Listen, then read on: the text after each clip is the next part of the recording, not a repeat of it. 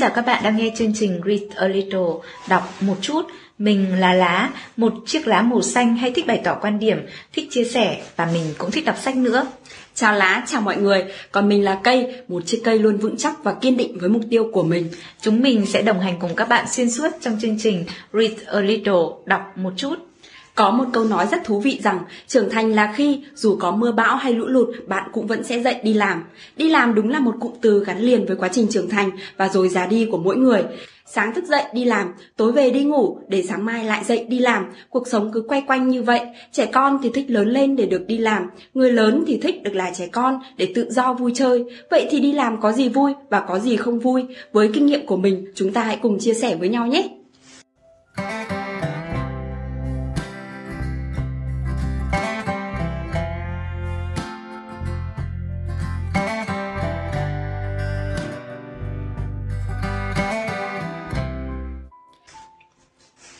Read a Little được phát sóng vào 20 giờ thứ bảy hàng tuần, tức là khi chúng ta vừa kết thúc một tuần làm việc và sẵn sàng cho một ngày chủ nhật đầy thư giãn. Vậy thì tuần vừa rồi lá đã trải qua như thế nào? Có điều gì thú vị không? Ừ, tuần vừa rồi đúng là một tuần làm việc vô cùng căng thẳng cây ạ. À. Không chỉ với riêng lá đâu, mà lá nghĩ rằng với tất cả những người đang đi làm, tuần của những ngày đầu năm dương lịch và cũng là tuần của cuối năm âm lịch quá nhiều deadline công việc cần phải hoàn thành rồi còn phải suy nghĩ những kế hoạch cho năm mới nữa thật sự là không ngẩng mặt được lên ý cây ạ à. Thật may là dù sao lá cũng có hơn 10 năm kinh nghiệm với môi trường và với công việc này. Thêm nữa, cũng có những người đồng nghiệp luôn mến thương người chị già nhất văn phòng mà thay nhau lúc thì đặt trà sữa, lúc thì bóp vai, thỉnh thoảng chị cáu gắt cũng nhẫn nhịn mà tha thứ cho chị. Ồ, đó đúng là một tình trạng chung lá nhỉ. Trên các trang mạng xã hội, nhiều bạn trẻ cũng kêu ca về khối lượng công việc vào dịp cuối năm. Ai cũng bận rộn, ai cũng áp lực và như lá chia sẻ, nếu có những người đồng nghiệp hiểu mình thì thật là may mắn, hiểu để phối hợp công việc dễ hơn, hiểu để cùng nhau làm cho không khí văn phòng vui vẻ hơn, bớt áp lực hơn. Ừ, cây có biết không, có nhiều người hay hỏi lá là tại sao có thể làm việc ở một môi trường trong suốt hơn 10 năm trời, tại sao không thử có những trải nghiệm mới, công việc mới ở một môi trường mới.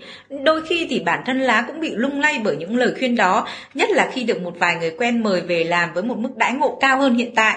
À, tuy nhiên điều giữ chân lá, điều mà lá cảm thấy hối tiếc nhất nếu phải rời khỏi nơi này, đó chính là những người đồng nghiệp của lá, những người như cây đây này.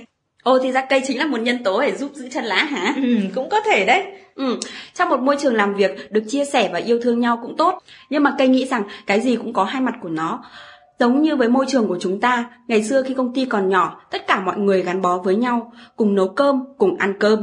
Rồi sau giờ tan làm lại rủ nhau đi ăn, đi chơi, thậm chí là đi học. Khi công việc có vấn đề, mọi người cùng hỗ trợ nhau xử lý. Thế nhưng khi công ty lớn hơn, phát triển hơn, nhân sự ra vào thì làm sao có thể đảm bảo được những điều đó? Chúng ta sao có thể đảm bảo là sẽ dung hòa và quý mến được hơn 100 con người trong công ty? Sẽ có những bất đồng quan điểm, sẽ có những thứ không hài lòng, sẽ có những sai sót của người này ảnh hưởng đến hoạt động công việc của người khác, rồi liên quan đến quyền lợi dẫn đến những việc không thể quý mến nhau. Ừ, thực tế cạnh tranh ở công sở là một điều không thể tránh được. Dù lá không có quá nhiều kinh nghiệm qua các môi trường khác nhau, nhưng lá cũng hoàn toàn hiểu điều đó vì nó là thực tế của cuộc sống mà. Làm sao mà chúng ta có thể cùng một lúc yêu quý được cả mấy chục con người?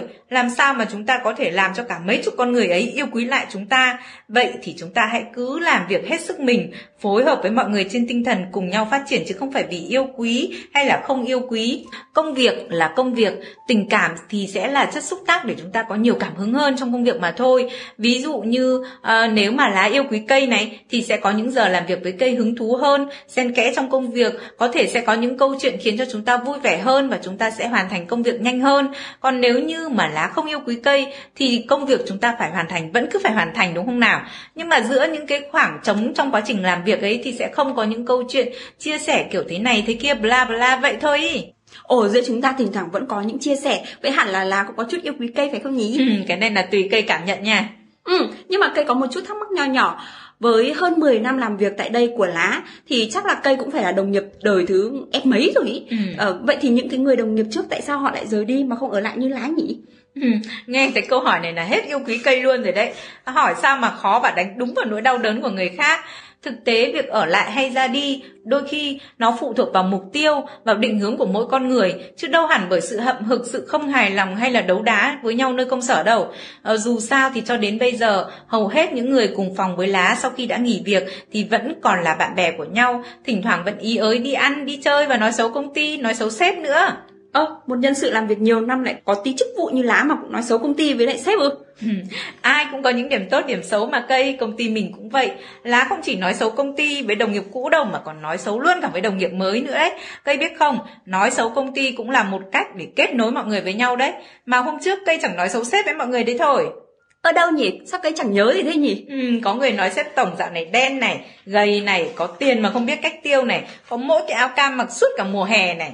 À thì đó là sự thật mà, chứ ai hôm qua vừa than vãn không khéo công ty năm nay thưởng Tết bằng sản phẩm.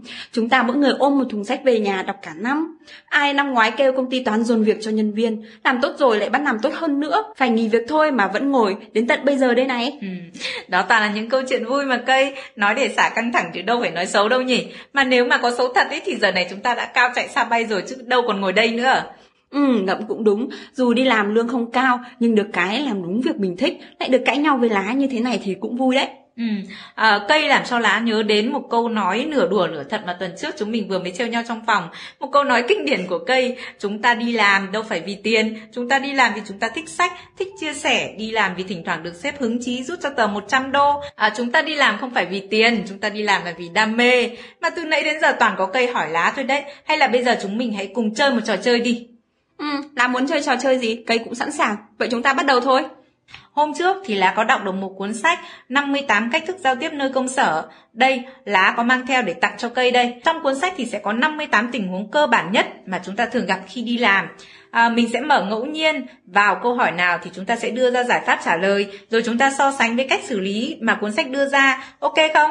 Ok, bắt đầu luôn nào. Ừ, để cây xem nha. Đây rồi. Nếu bạn có một cuộc hẹn với công ty đối tác, bạn nên đến đó trước bao lâu?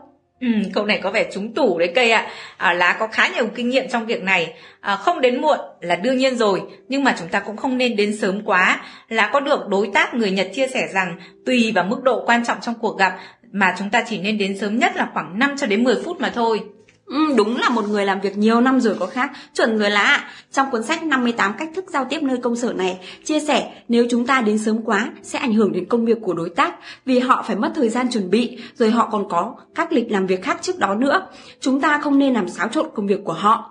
Thêm vào đó, nếu vào mùa đông trước khi đến gặp đối tác thì chúng ta nên bỏ bớt áo hay khăn quàng ra cho đỡ lôi thôi.